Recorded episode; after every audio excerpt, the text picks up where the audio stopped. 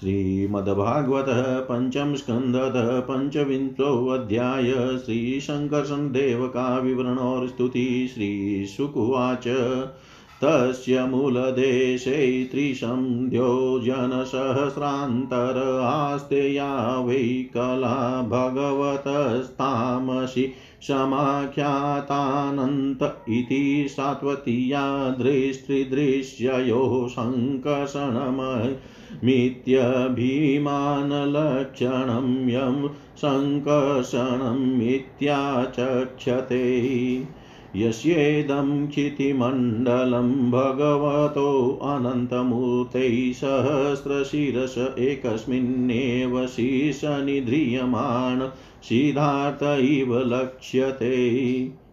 यस्य वा इदं कालेनोपसञ्जी ईशतोऽमसविरचितरुचिरभ्रमदभ्रुवोरन्तरेण साङ्कर्षणो नाम रुद्र एकादशव्यूस्त्र्यक्षस्त्रीशिखं शूलमुतं भयन् उदतिष्ठत। यशाङ्घ्रिः कमलयुगलारुणविशदन नखमणिषण्डमण्डलेष्वहि पतय सहसात्वतः कान्तभक्तियोगेनावनमन्तः स्ववदनानि परिस्फुरतकुण्डलप्रभमण्डित गण्डस्थलान्यतिमनोहराणि प्रमुदितमनस खलु विलोकयन्ति। यस्यैव हि नागराजकुमार्य आशिष आशासानाश्चार्वङ्गवलयविलसितविशदविपुलधवल सुभग रुचिर भुज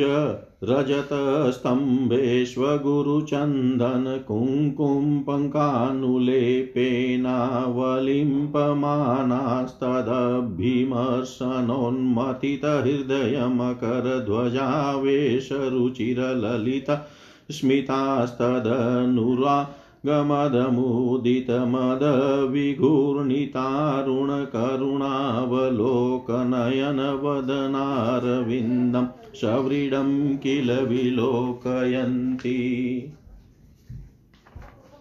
स एव भगवाननन्तोऽनन्तगुणार्णव आदिदेव उपसंहृतामसरोषवेगो लोकानां स्वस्तय आस्ते।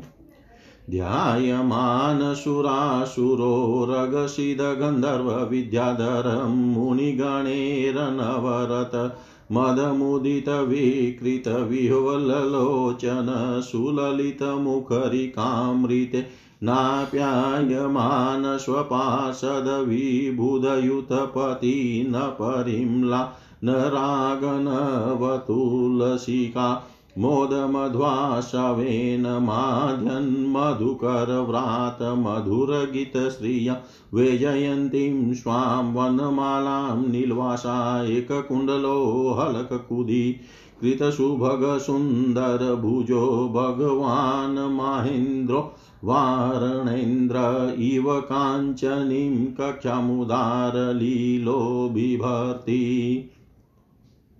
य एष एवमनुसृतो ध्यायमानो मुमुक्षूणामनादिकालकर्मवासना ग्रथितमविद्यामयं हृदयग्रन्थिं सत्वरजस्तमोमयम् अन्तहृदयं गत आशु निर्भिन्नति तस्यानुभावान् भगवान् स्वायम्भुवो नारदः सह तुम्बुरुणा सभायां भ्रमणसंश्लोकयामास उत्पत्तिस्थितिलयहेतवो वश्य कल्पा सत्त्वाध्या प्रकृतिगुणा यदीक्षयासन यदरूपं ध्रुवं कृतं यदेकमात्मन नानाध्यात् कथमुह वेद तस्य वत्तम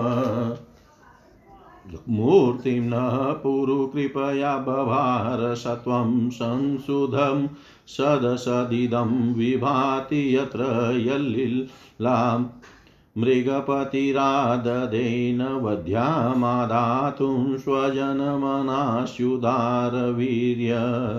यनाम श्रुतमनुकीर्तयेदकस्मादार्तो वा यदि पतितप्रलम्बनाद्वा हन्त्यः सपदि नृणामशेषमन्यं कं शेषाद् भगवत आश्रयेण मुमुक्षु मूर्धन्यर्पितमणुवत् सहस्रमूर्धनो भूगोलं सगिरिसरितसमुद्रसत्त्वम् आनन्त्यादनिमितविक्रमस्य भूम्न को वीर्याण्यधिगणयेत सहस्रजीव्य एवं प्रभावो भगवानन्तो दुरन्तवीर्यो रुगुणानुभाव मूलैरसयः स्थित आत्मतन्त्रो यो लीलयाक्ष्मास्ति तयै बिभर्ति एताः यो वेह नृभिरूपगन्तव्यागतयो यथा कर्मविनिर्मिता यथोपदेशमनुवर्णिता। कामान् कामायमाने। एतावतीर्हि राजन् पुंसः प्रवृत्तिलक्षणस्य धर्मस्य विपाकगतय ऊचावचा विषदृशा यथा प्रसन्न व्याचख्यै किमन्यत् कथयामीति किमन्यत् कथयामीति श्री सुखदेव जी कहते हैं, राजन पाताल लोक के नीचे तीस हज़ार योजन की दूरी पर अनंत नाम से विख्यात भगवान की तामसी नित्य कला है। यह अहंकार रूपा होने से दृष्टा और दृश्य को खींच कर एक कर देती है। इसलिए पाँच रात्र आगम के अनुयायी भक्त जन इसे संकर्षण कहते हैं। इन भगवान अनंत के एक हज़ार मस्तक हैं। उनमें से एक पर रखा हुआ यह सारा भूमंडल सरसों के दाने के समान दिखाई देता है। प्रलय काल उपस्थित होने पर जब इन्हें इस विश्व का उपसंहार करने की इच्छा होती है, तब इनकी क्रोधवश घूमती हुई मनोहर भ्रुकुटियों के मध्य भाग से संकर्षण नामक रुद्र प्रकट होते हैं। उनकी व्यूह संख्या ग्यारह है, वे सभी तीन नेत्रों वाले होते हैं और हाथ में तीन नोकों वाले शूल लिए रहते हैं।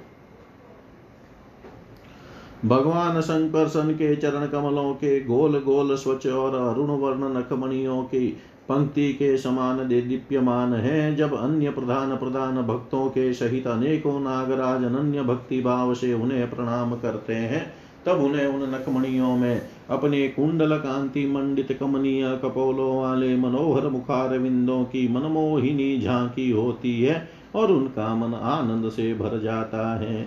अनेकों नागराजों की कन्याएँ विविध कामनाओं से उनके अंग मंडल पर चांदी के खम्भों के समान सुशोभित उनकी वलय विलसित। लंबी लंबी श्वेत वर्ण सुंदर भुजाओं पर अर्गजा, चंदन और कुंकुम पंक का लेप करती है। उस समय अंग स्पर्श से मथित हुए उनके हृदय में काम का संचार हो जाता है। तब वे उनके मद विहल सकरुण अरुण नयन कमलों से सुशोभित तथा प्रेम मद से मुदित मुखार विंद की और मधुर मनोहर मुस्कान के साथ सलज भाव से निहारने लगती है। वे अनंत गुणों के सागर आदि देव भगवान अनंत अपने अमस असहनशीलता और रोष के वेग को रोके वे वहाँ समस्त लोकों के कल्याण के लिए विराजमान है।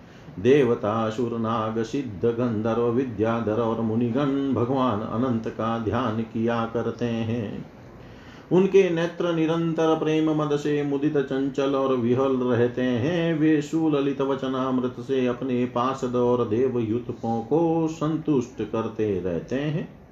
उनके अंग पर नीलांबर और कानों में केवल एक कुंडल जगमगाता रहता है, तथा उनका सुभग और सुंदर हाथ हल्की मूठ पर रखा रहता है। वे उदार लीला में भगवान शंकर सन गले में वैजयंती माला धारण किए रहते हैं, जो साक्षात इंद्र के हाथी रावत के गले में पड़ी हुई स्वर्ण की श्रृंखला के समान जान पड़ती है। जिसकी कांति कभी फीकी नहीं पड़ती, ऐसी नवीन तुलसी की गंध और मधुर मकरंद से उन्मत हुए भौरे निरंतर मधुर गुंजार करके उसकी शोभा बढ़ाते रहते हैं। परीक्षित इस प्रकार भगवान अनंत महात्म्य श्रवण और ध्यान करने से मुमुक्षुओं के हृदय में आविर्भूत होकर उनकी अनादिकालीन कर्म वासनाओं से ग्रथित सत्व रज और तमो गुणात्मक अविद्यामयी हृदय ग्रंथि को तत्काल काट डालते हैं। उनके गुणों का एक बार ब्रह्मा जी के पुत्र भगवान नारद ने तुम्बुरु गंधर्व के साथ ब्रह्मा जी की सभा में इस प्रकार गान किया था, जिनकी दृष्टि पड़ने से ही जगत की उत्पत्ति, स्थिति और प्रलय के हेतुभूत सत्वादि प्राकृत गुण अपने अपने कार्य में समर्थ होते हैं, जिनका स्वरूप ध्रुव, अनंत और अकृत अनादि है। तथा जो अकेले होते हुए भी इस नानात्मक प्रपंच को अपने में धारण किए हुए हैं, उन भगवान शंकर सन के तत्व को कोई कैसे जान सकता है? जिनमें यह कार्य कारण रूप सारा प्रपंच भास रहा है, तथा अपने निज जनों को चित आकर्षित करने के लिए की हुई जिनकी वीरता पूर्ण लीला को परम पराक्रमी सिंह ने आदर्श मानकर अपनाया है उन उदार वीर संकर्षण भगवान ने हम पर बड़ी कृपा करके यह विशुद्ध सत्वमय स्वरूप धारण किया है। जिनके सुने सुनाए नाम का कोई पीड़ित अथवा पतित पुरुष अकस्मात अथवा हँसी में भी उच्चारण कर लेता है तो वह पुरुष दूसरे मनुष्यों के भी सारे पापों को तत्काल नष्ट कर देता है। ऐसे शेष भगवान को छोड़कर मुमुक्षु पुरुष और किसका आश्रय ले सकता है? यह पर्वत नदी और समुद्र आदि से पूर्ण संपूर्ण भूमंडल उन सहस्र शीर्षा भगवान के एक मस्तक पर एक रज कण के समान रखा हुआ है। वे अनंत हैं, इसलिए उनके पराक्रम का कोई परिमाण नहीं है। किसी के हज़ार जीवे हो तो भी उन सर्वव्यापक भगवान के पराक्रमों की गणना करने का साहस वह कैसे कर सकता है? वास्तव में उनके वीर अतिशय गुण और प्रभाव सीम है। ऐसे प्रभावशाली भगवान अनंत रसातल के मूल में अपनी ही महिमा में स्थित स्वतंत्र है और संपूर्ण लोकों की स्थिति के लिए लीला से ही पृथ्वी को धारण किए हुए हैं। राजन भोगों की कामना वाले, पुरुषों की अपने कर्मों के अनुसार प्राप्त होने वाली भगवान की रची हुई ये ही गतियाँ हैं। इन्हें जिस प्रकार मैंने गुरु मुख से सुना था, उसी प्रकार तुम्हें सुना दिया। मनुष्य को प्रवृत्ति रूप धर्म के परिणाम में प्राप्त होने वाली जो परस्पर विलक्षण ऊँची नीची गतियाँ हैं, वे इतनी ही है। इन्हें तुम्हारे प्रश्न के अनुसार मैंने सुना दिया। अब बताओ और क्या सुनाऊं? इति श्रीमद्भागवते महापुराणे पारमहंस्यां संहितायां पञ्चम स्कन्धे भुवि वरविद्युपवर्णनं नाम पञ्चविंशोऽध्याय सर्वं श्रीशां सदाशिवार्पणम् अस्तु। ॐ विष्णवे नम, ॐ विष्णवे नम, ॐ विष्णवे नमः।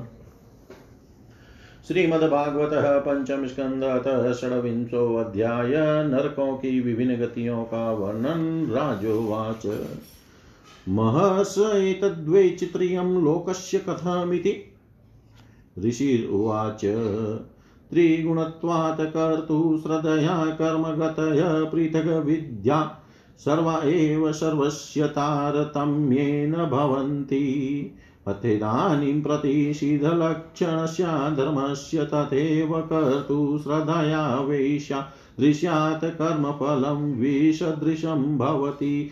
यायन्नाद्यविधिया कृतकामानां तत्परिणामलक्षणाश्रितय सहस्रश प्रवृत्तास्तासां प्राचुर्येणानुवर्णयिष्याम राजोवाच नरकानां भगवन् किं देशविशेष अथवा बहिस्त्रिलोक्या आहोस्विदन्तराल इति।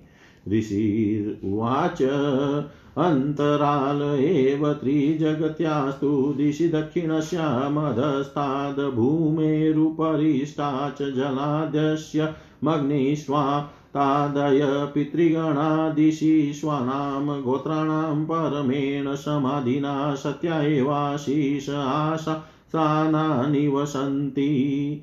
यत्र वाव भगवान् पितृराजो वेवस्वतः स्वविषयं प्राति प्रापितेषु स्वपुरुषैर्जन्तसु सम्परितेषु यथा कर्मावध्यं दोषमेवानुलङ्घितभगवच्छासनसगणो धारयति।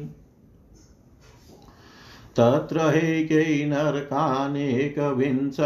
गणयन्ति अथ तास्ते राजनामरूपलक्षणतो अनुक्रमिष्यामस्तामिश्रो अन्धतामिश्रो रौरवौ महारौरव कुम्भिपाक कालसूत्रमशिपत्रवनं शुकरमुखमन्दकूप कृमिभोजनसन्दस्त तशूर्मीर् वज्रकण्टकशाल्मली वेतर्निपुयोध प्राणरोधो विशसनं लालाभक्ष सारमेयादनमविचिरय पानमिति किञ्च क्षारकर्दमो रक्षो गणभोजन शूलप्रोतो दन्दशुको अवटनिरोधन पर्यावर्तन शुचिमुखमित्यष्टाविंशतिर्नरका विविधयातना भूमय तत्र यस्तु परवितापत्यकलत्रणा यपहरति स हि कालपाशबद्धो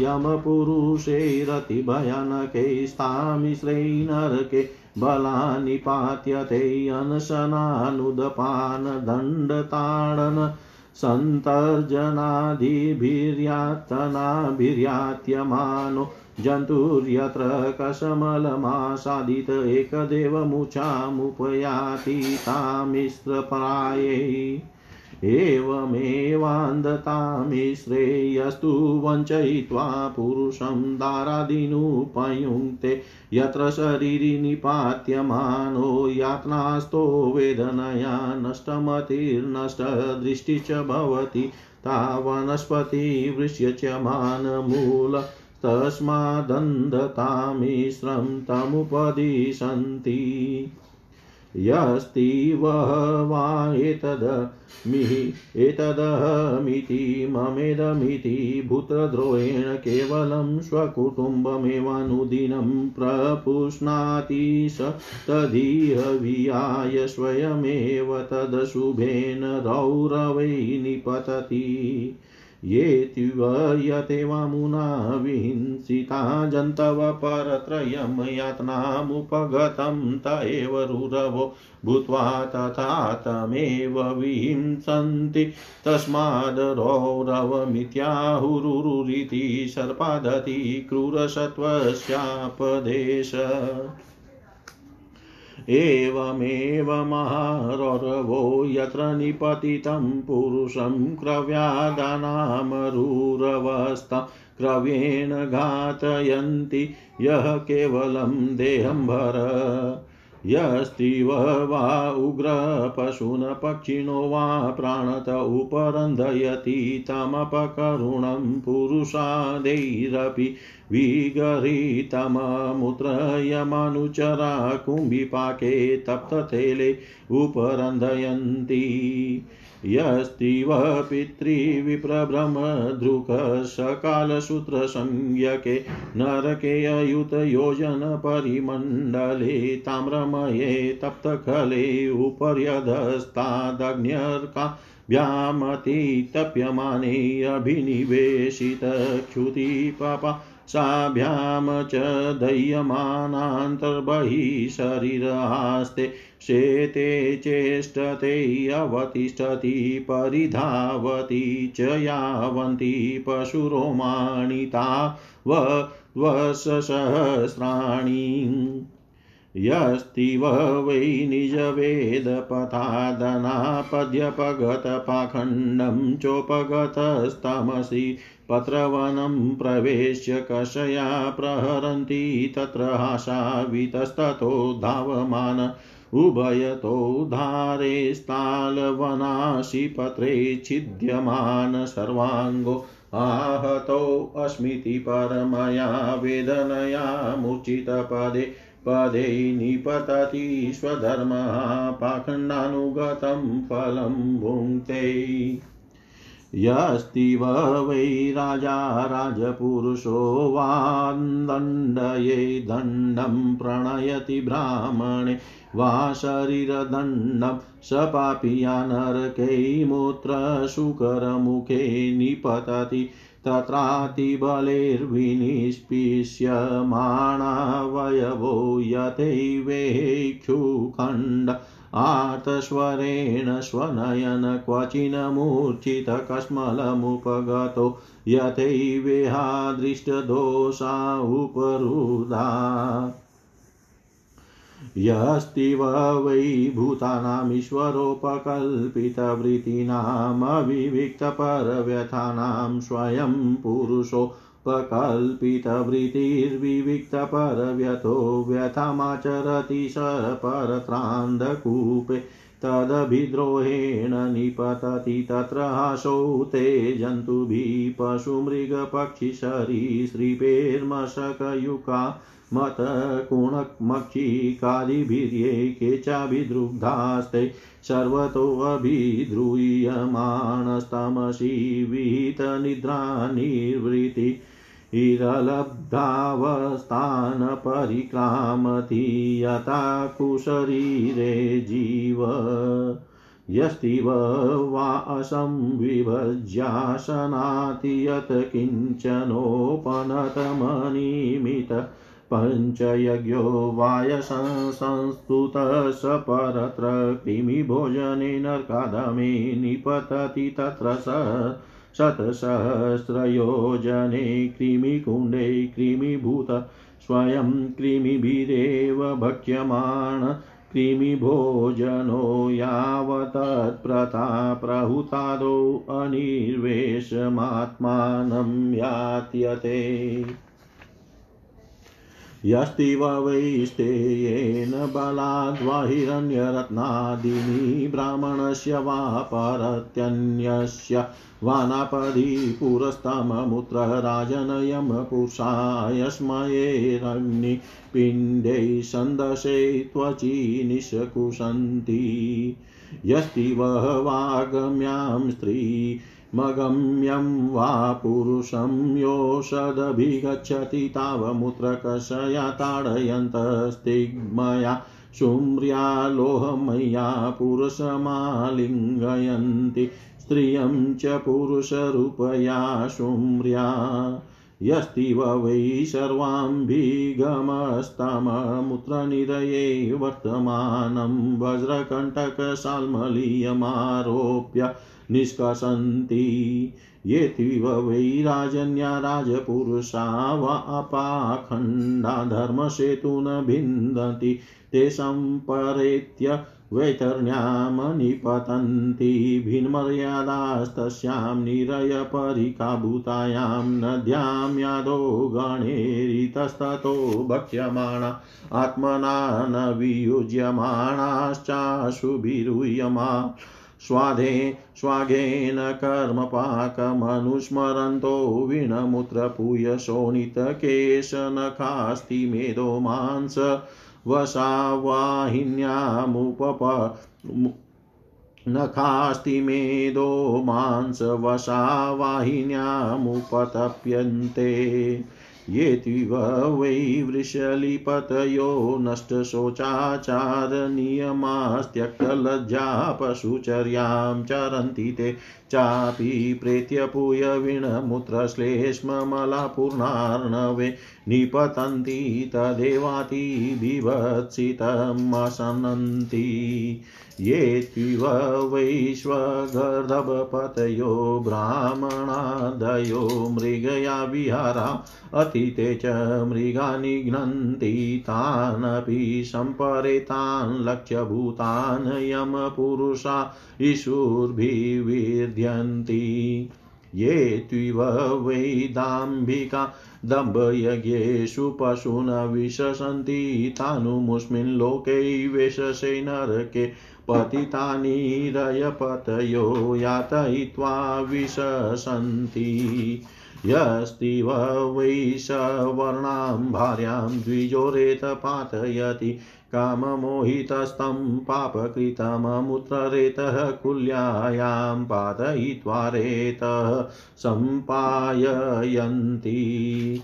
येतिव वेदस्य वो अग्निदागरदाग्रामान् सार्थान् वा विलुम्बन्ति राजानो राजभटा वा ताश्चापि परित्ययमदूता वज्रद्रष्ट्राश्वान् सप्तशतानि विशन्ति च शरभसं खादन्ति।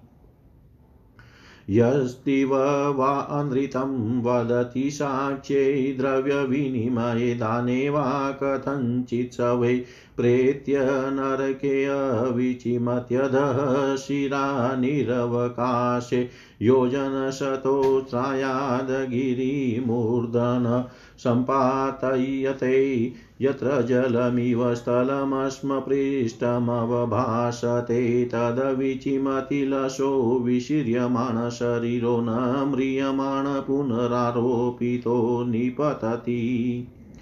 यस्तिव वै विप्रो राजन्यो वैश्यो वा सोमपीतस्तत्र कलत्रं वा सोमपीतस्तत्कलत्रं वा शूरामृतस्थोऽपि वा पिबति प्रमादतस्तेषां निरयं नीतानामुरसि पदाक्रम्यास्ये वग्निना द्रवमाणं कार्ष्णार्यशं निषिञ्चन्ति अथ च स्यस्तिव वात्मसम्भावनेन स्वयं धमो जन्मतपो विद्याचारवर्णाश्रमवतो वरीयशो न बहुमन्येत समृतक एव मृत्वा क्षारकर्दमे निरये वाक्षिरा निपातितो दुरन्ता येतिव वै पुरुषा पुरुषमेधेन यजन्ते, याश्च स्त्रियो नृपशून् खादन्ति। च ते पशव इव निहतायमसदने यातयन्यो रक्षो गणा सोनिका। इव स्वधीतिना वदायास्त्रिकपिबन्ति नृत्यन्ति च गायन्ति च हृष्यमाणा यथेह पुरुषादा। ये त्विव वा अनागशोऽरण्ये ग्रामे वा वैश्रम्भकैरुपसृतानुपविश्रम्भ यजिजीविषुनशूलसूत्रादिषु पप्रोतान् क्रीडनकथया यातयन्ति ते अपि च प्रेत्य यं यातनासु शूलादिषु प्रोतात्मान क्षुत्रीडभ्यां चाभिहता कङ्कवटादिभिश्चेतस्तस्ति मतुण्डैराहन्यमाना आत्मशमलं स्मरन्ति। येतिव वै भूतान्युद्वेजयन्ति। नरा उल्बणस्वभावा यथा दन्दसुखास्ते अपि प्रेत्य नरके दन्दसुखाख्ये निपतन्ति यत्र नृपदन्दसुखा पञ्चमुखा सप्तमुखा। उपसृत्य ग्रसन्ति यथा बिलेशयान् ये त्विव वा अन्धावटकुशुलगुहादिषु भूतानि निरुन्धन्ति तथा मूत्र तेष्वेवोपवेश्य सागरेण भग्निना धूमेन निरुन्धन्ति।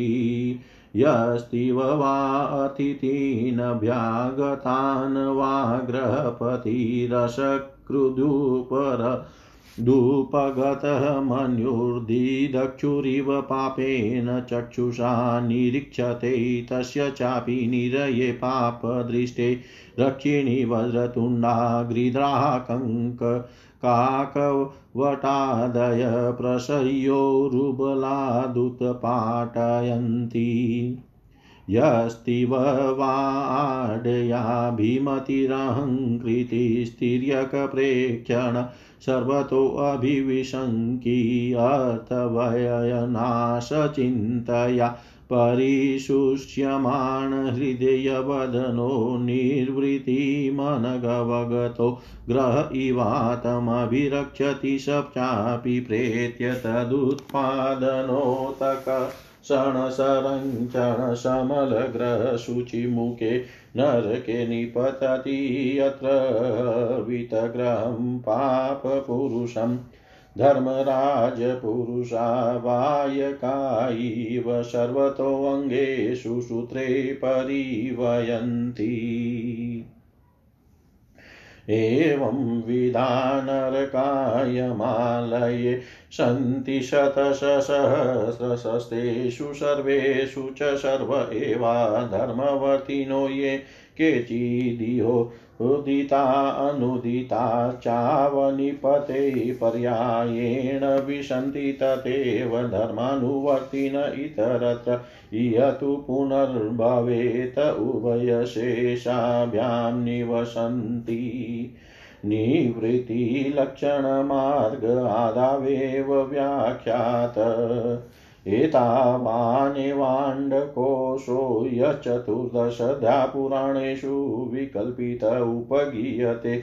यदद्भगवतो नारायणस्य साक्षान्महापुरुषस्य स्तविष्टं रूपमात्ममाया गुणमयम् गुणं यमनुवर्णितमादृतपठति शृणोति, श्राव्यति स उपगेयं भगवत परमात्मनो ग्राह्यमपि श्रद्धा भक्तिविशुद्धबुद्धिर्वेद श्रुत्वा स्थूलं तथा सूक्ष्मं रूपं भगवतो यति स्थूले निजितमात्मानं शनैः सूक्ष्मं धिया नयेदिति भूद्वीपवससरिदरि भूद्वीपवससरिदध्रीनभसमुद्रपातालं निर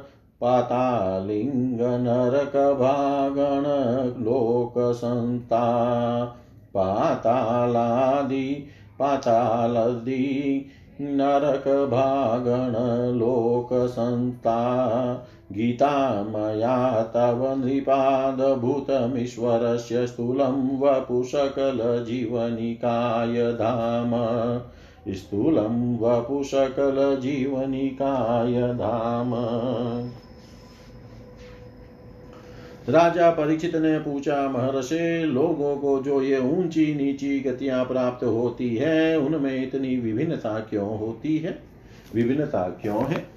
श्री सुखदेव जी ने कहा, राजन, कर्म करने वाले पुरुष सात्विक, राजस और तामस तीन प्रकार के होते हैं, तथा उनकी श्रद्धाओं में भी भेद रहता है। इस प्रकार स्वभाव और श्रद्धा के भेद से उनके कर्मों की गतियाँ भी भिन्न भिन्न होती है और न्यूनाधिक रूप में ये सभी गतियाँ सभी कर्ताओं को प्राप्त होती है। इसी प्रकार निषिद्ध कर्म रूप पाप करने वालों को भी उनकी श्रद्धा की, असमानता के कारण समान फल नहीं मिलता। अतः नादि अविद्या के वशीभूत होकर कामना पूर्वक किए हुए उन निषिद्ध कर्मों के परिणाम में जो हज़ारों तरह की नार की गतियाँ होती हैं, उनका विस्तार से वर्णन करेंगे। राजा परीक्षित ने पूछा, भगवान, आप जिनका वर्णन करना चाहते हैं, वे नर किसी पृथ्वी के कोई देश विशेष है अथवा त्रिलोकी से बाहर या इसी के भीतर किसी जगह है? श्री सुखदेव जी ने कहा, राजन, वे त्रिलोकी के भीतर ही है तथा दक्षिण की ओर पृथ्वी से नीचे जल के ऊपर स्थित है। इसी दिशा में अग्निस्वात आदि पितृगण रहते हैं। वे अत्यंत एकाग्रता पूर्वक अपने वंशधरों के लिए मंगल कामना किया करते हैं।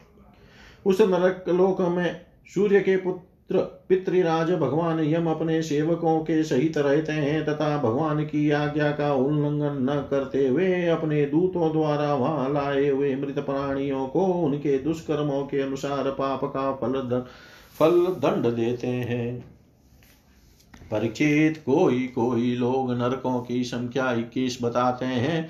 अब हम नाम, रूप और लक्षणों के अनुसार उनका क्रमशः वर्णन करते हैं। उनके नाम ये हैं तामिश्र अंधतामिश्र रौरव, महारौरव, कुंभिपाक काल सूत्र अशी पत्र वन शुक्र मुख अंधकूप, कृमि, भोजन, संदश तप्त शूर्मी वज्रकंटक, शालमली, वैतरणी पुयोध प्राणरोध, विषसन्न, लाला भक्ष सार में या दान सार में या धन अविचि और अयपान इनके बिना क्षार, कर्दम, रक्षो, गण, भोजन शुल प्रोत, दंड, सुख, अवट, निरोधन, पर्यावर्तन और सूची मुख, ये सात और मिलाकर कुल अट्ठाईस नरक तरह तरह की यातनाओं को भोगने के स्थान है। जो पुरुष दूसरों के धन, संतान अथवा स्त्रियों का हरण करता है, उसी अत्यंत भयानक यमदूत काल पाश में बाँध कर बला तथा मिश्र नरक में गिरा देते हैं। उस अंधकार में, नरक में उसे अन्न जलना देना, डंडे लगाना और भय दिखलाना आदि अनेक प्रकार के उपायों से पीड़ित किया जाता है।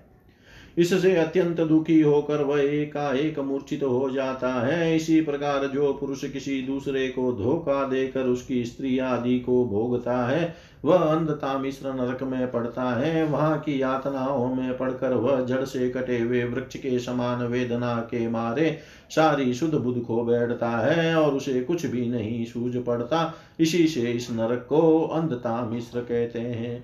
जो पुरुष इस लोक में, यह शरीर ही मैं हूँ, और ये स्त्री धनादि मेरे हैं, ऐसी बुद्धि से दूसरे प्राणियों से द्रोह करके निरंतर अपने कुटुंब के ही पालन पोषण में लगा रहता है। वह अपना शरीर छोड़ने पर अपने पाप के कारण स्वयं ही रौरव नरक में गिरता है। इस लोक में उसने जिन जीवों को जिस प्रकार कष्ट पहुँचाया होता है पर लोक में यम यातना का समय आने पर वे जीव रुरु होकर उसे उसी प्रकार कष्ट पहुंचाते हैं। इसीलिए इस नरक का नाम रौरव है। रुरु सर्प से भी अधिक क्रूर स्वभाव वाले एक जीव का नाम है। ऐसा ही महारौरव नरक है। इसमें वह व्यक्ति जाता है जो और किसी की परवाह न कर, केवल अपने ही शरीर का पालन पोषण करता है। वहाँ कच्चा मांस खाने वाले रुरु इसे मांस के लोभ से काटते हैं। जो क्रूर मनुष्य इस लोक में अपना पेट पालने के लिए जीवित पशु या पक्षियों को रांधता है, उस हृदयहीन राक्षसों से भी गए बीते पुरुष को यमदूत कुंभिपाक नरक में ले जाकर खोलते हुए तेल में रांधते हैं। जो मनुष्य इस लोक में माता पिता ब्राह्मण और वेद से विरोध करता है, उसे यमदूत काल सूत्र नरक में ले जाते हैं। इसका घेरा दस हज़ार योजन है, इसकी भूमि तांबे की है, इसमें जो तपा हुआ मैदान है, वह ऊपर से सूर्य और नीचे से अग्नि के दाह से जलता रहता है। वहाँ पहुँचाया हुआ पापी जीव भूख प्यास से व्याकुल हो जाता है और उसका शरीर बाहर भीतर से जलने लगता है। उसकी बेचैनी यहाँ तक बढ़ती है कि वह कभी बैठता है, कभी लेटता है, कभी छटपटाने लगता है, कभी खड़ा होता है और कभी इधर उधर दौड़ने लगता है। इस प्रकार उस नर पशु के शरीर में जितने रोम होते हैं, उतने ही हज़ार वर्ष तक उसकी यह दुर्गति होती रहती है। जो पुरुष किसी प्रकार की आपत्ति न आने पर भी अपने वेदिक मार्ग को छोड़कर अन्य पाखंड पूर्ण धर्मों का आश्रय लेता है, उसे यमदूत असी पत्र वन नरक में ले जाकर कौड़ों से पीटते हैं।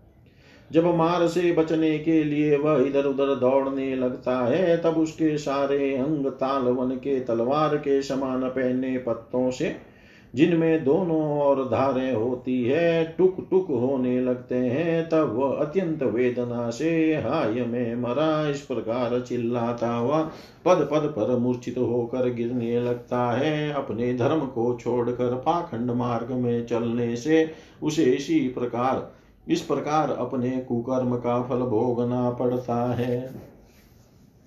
इस लोक में जो पुरुष राजा या राज कर्मचारी होकर किसी निरपराध मनुष्य को दंड देता है अथवा ब्राह्मण को शरीर दंड देता है, वह महापापी मरकर शुक्र मुख नरक में गिरता है। वहाँ जब महाबली यमदूत उसके अंगों को कुचलते हैं, तब वह कोलू में पेरे जाते हुए गन्नों के समान पीड़ित होकर जिस प्रकार इस लोक में उसके द्वारा सताए हुए निरपराध प्राणी रोते चिल्लाते थे, उसी प्रकार कभी आर्त स्वर से चिल्लाता और कभी मूर्छित हो जाता है। जो पुरुष इस लोक में खटमला आदि जीवों की हिंसा करता है, वह उनसे द्रोह करने के कारण अंधकूप नरक में गिरता है। क्योंकि स्वयं भगवान ने ही रक्तपान आदि उनकी वृत्ति बना दी है और उन्हें उसके कारण दूसरों को कष्ट पहुँचाने का ज्ञान भी नहीं है। किंतु मनुष्य की वृत्ति भगवान ने विधि निषेध पूर्वक बनाई है और उसे दूसरों के कष्ट का ज्ञान भी है। वहाँ वे पशु, मृग, पक्षी, सांप आदि रेंगने वाले जंतु, मच्छर, जू, खटमल और मक्खी आदि जीव जिनसे उसने द्रोह किया था, उसे सब और से काटते हैं। इससे उसकी निद्रा और शांति भंग हो जाती है और स्थान न मिलने पर भी वह बेचैनी के कारण उस घोर अंधकार में इस प्रकार भटकता रहता है, जैसे रोगग्रस्त शरीर में जीव छटपटाया करता है। जो मनुष्य इस लोक में बिना पंच महायज्ञ किए तथा जो कुछ मिले उसे बिना किसी दूसरे को दिए स्वयं ही खा लेता है उसे कौवे के समान कहा गया है, वह परलोक में कृमि भोजन नामक निकृष्ट नरक में गिरता है।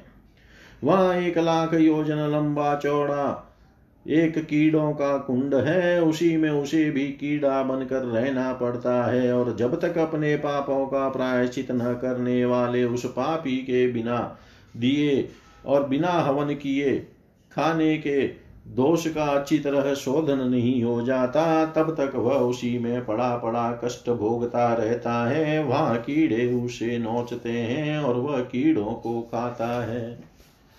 राजन, इस लोक में जो व्यक्ति चोरी या बरजोरी से ब्राह्मण के अथवा आपत्ति का समय न होने पर भी किसी दूसरे पुरुष के स्वर्ण और रत्नादि का हरण करता है, उसे मरने पर यमदूत संदस नामक नरक में ले जाकर तपाए हुए लोहे के गोलों से दागते हैं और संडसी से उसकी खाल नोचते हैं। इस लोक में यदि कोई पुरुष अगम्य स्त्री के साथ संभोग करता है अथवा कोई स्त्री अगम्य पुरुष से व्यभिचार करती है तो यमदूत उसे तप्त सुरमी नामक नरक में ले जाकर कीड़ों से पीटते हैं तथा पुरुष को तपाए हुए, लोहे की स्त्री मूर्ति से और स्त्री को तपाई हुई पुरुष प्रतिमा से आलिंगन कराते हैं। जो पुरुष इस लोक में पशु आदि सभी के साथ वह विचार करता है, उसे मृत्यु के बाद यमदूत वज्र कंटक सालमली नरक में गिराते हैं और वज्र के समान कठोर कांटों वाले शेमर के वृक्ष पर चढ़ाकर फिर नीचे की ओर खींचते हैं। जो राजा या राजपुरुष इस लोक में, श्रेष्ठ कुल में जन्म पाकर भी धर्म की मर्यादा का उच्छेद करते हैं। वे उस मर्यादा अतिक्रमण के कारण मरने पर वैतरणी नदी में पटके जाते हैं।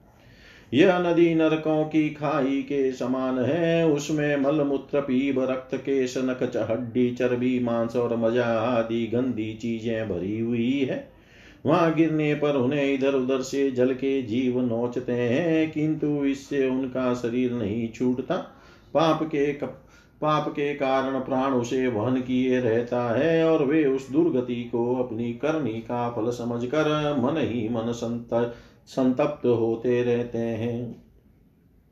जो लोग शौच और आचार के नियमों का परित्याग कर तथा लज्जा को तिलांजलि देकर इस लोक में शुद्राओं के साथ संबंध गांठ कर पशुओं के समान आचरण करते हैं, वे भी मरने के बाद पीव विष्टा मूत्र कप और मल से भरे हुए पुयोद नामक समुद्र में गिरकर उन अत्यंत घृणित वस्तुओं को ही खाते हैं।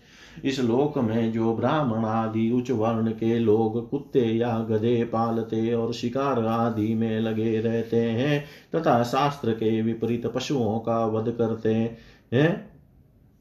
मरने के पश्चात वे प्राण रोध नरक में डाले जाते हैं और वहाँ यमदूत उन्हें लक्ष्य बनाकर बाणों से बींधते हैं। जो पाखंडी लोग पाखंड पुण्य यज्ञों में पशुओं का वध करते हैं, उन्हें परलोक में वे विषसन नरक में डालकर वहाँ के अधिकारी बहुत पीड़ा देकर काटते हैं, जो द्विज का मातुर होकर अपनी स्वर्ण भार्या को वीर्यपान कराता है। उस पापी को मरने के बाद यमदूत वीर्य की नदी लाल भक्ष नामक नरक में डालकर वीर्य पिलाते हैं। जो कोई चोर अथवा राजा या राजपुरुष इस लोक में किसी के घर में आग लगा देते हैं, किसी को विष दे देते हैं, अथवा गाँवों या व्यापारियों की टोलियों को लूट लेते हैं।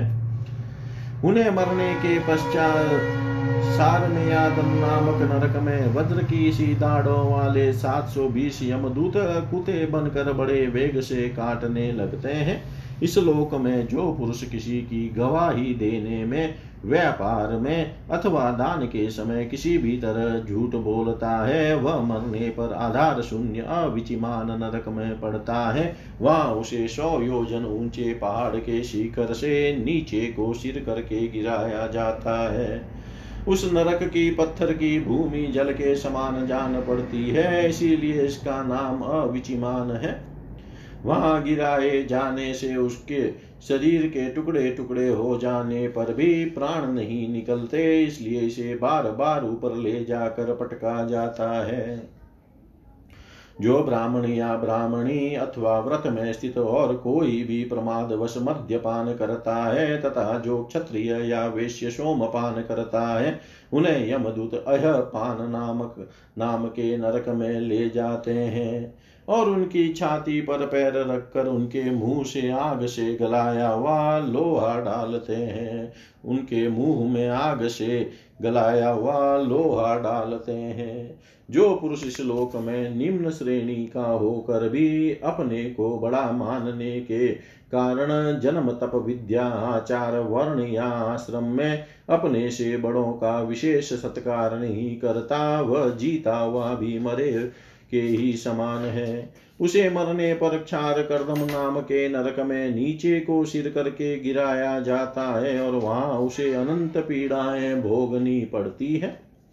जो पुरुष इस लोक में नर मेधादि के द्वारा भैरव यक्ष राक्षस आदि का यजन करते हैं और जो स्त्रियाँ पशुओं के समान पुरुषों को खा जाती है, उन्हें वे पशुओं की तरह मारे हुए पुरुष यमलोक में राक्षस होकर तरह तरह की यातनाएँ देते हैं और रक्षोगण भोजन नामक नरक में कसाईयों के समान कुलाड़ी से काट काट कर उसका लोहू पीते हैं।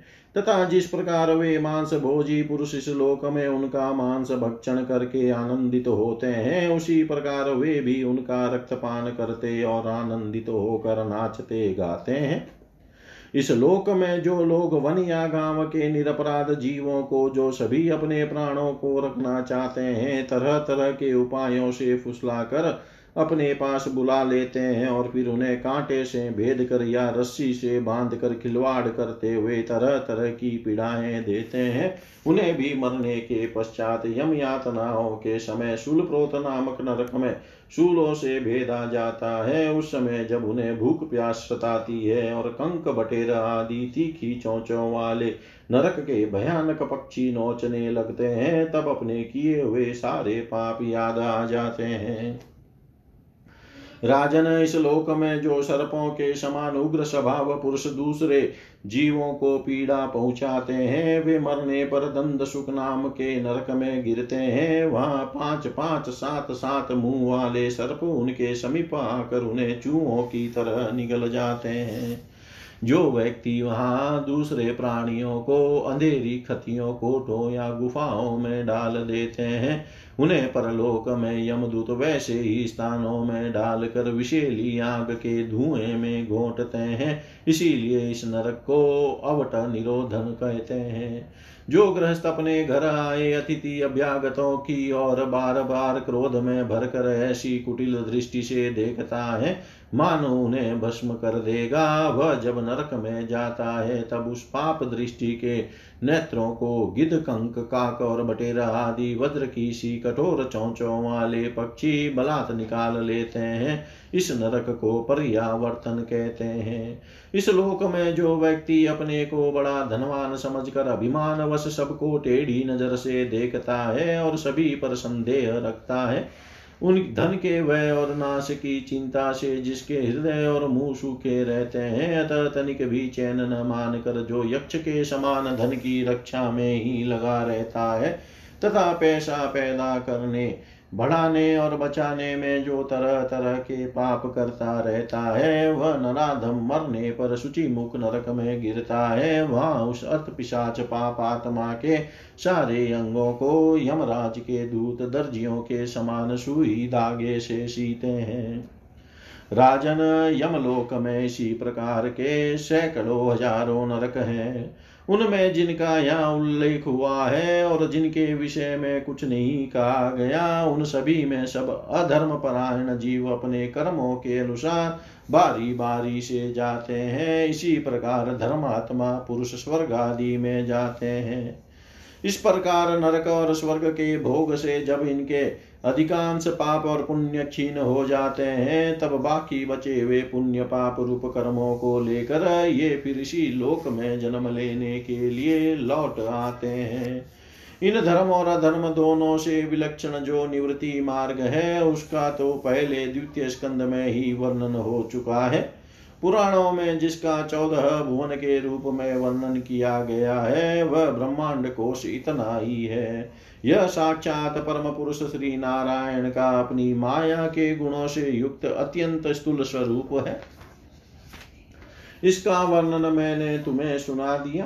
परमात्मा भगवान का उपनिषदों में वर्णित निर्गुण स्वरूप यद्यपि मन बुद्धि को मन बुद्धि की पहुँच के बाहर है तो भी जो पुरुष इस स्थूल रूप का वर्णन आदर पूर्वक पढ़ता, सुनता या सुनाता है उसकी बुद्धि, श्रद्धा और भक्ति के कारण शुद्ध हो जाती है और वह उस सूक्ष्म रूप का भी अनुभव कर सकता है।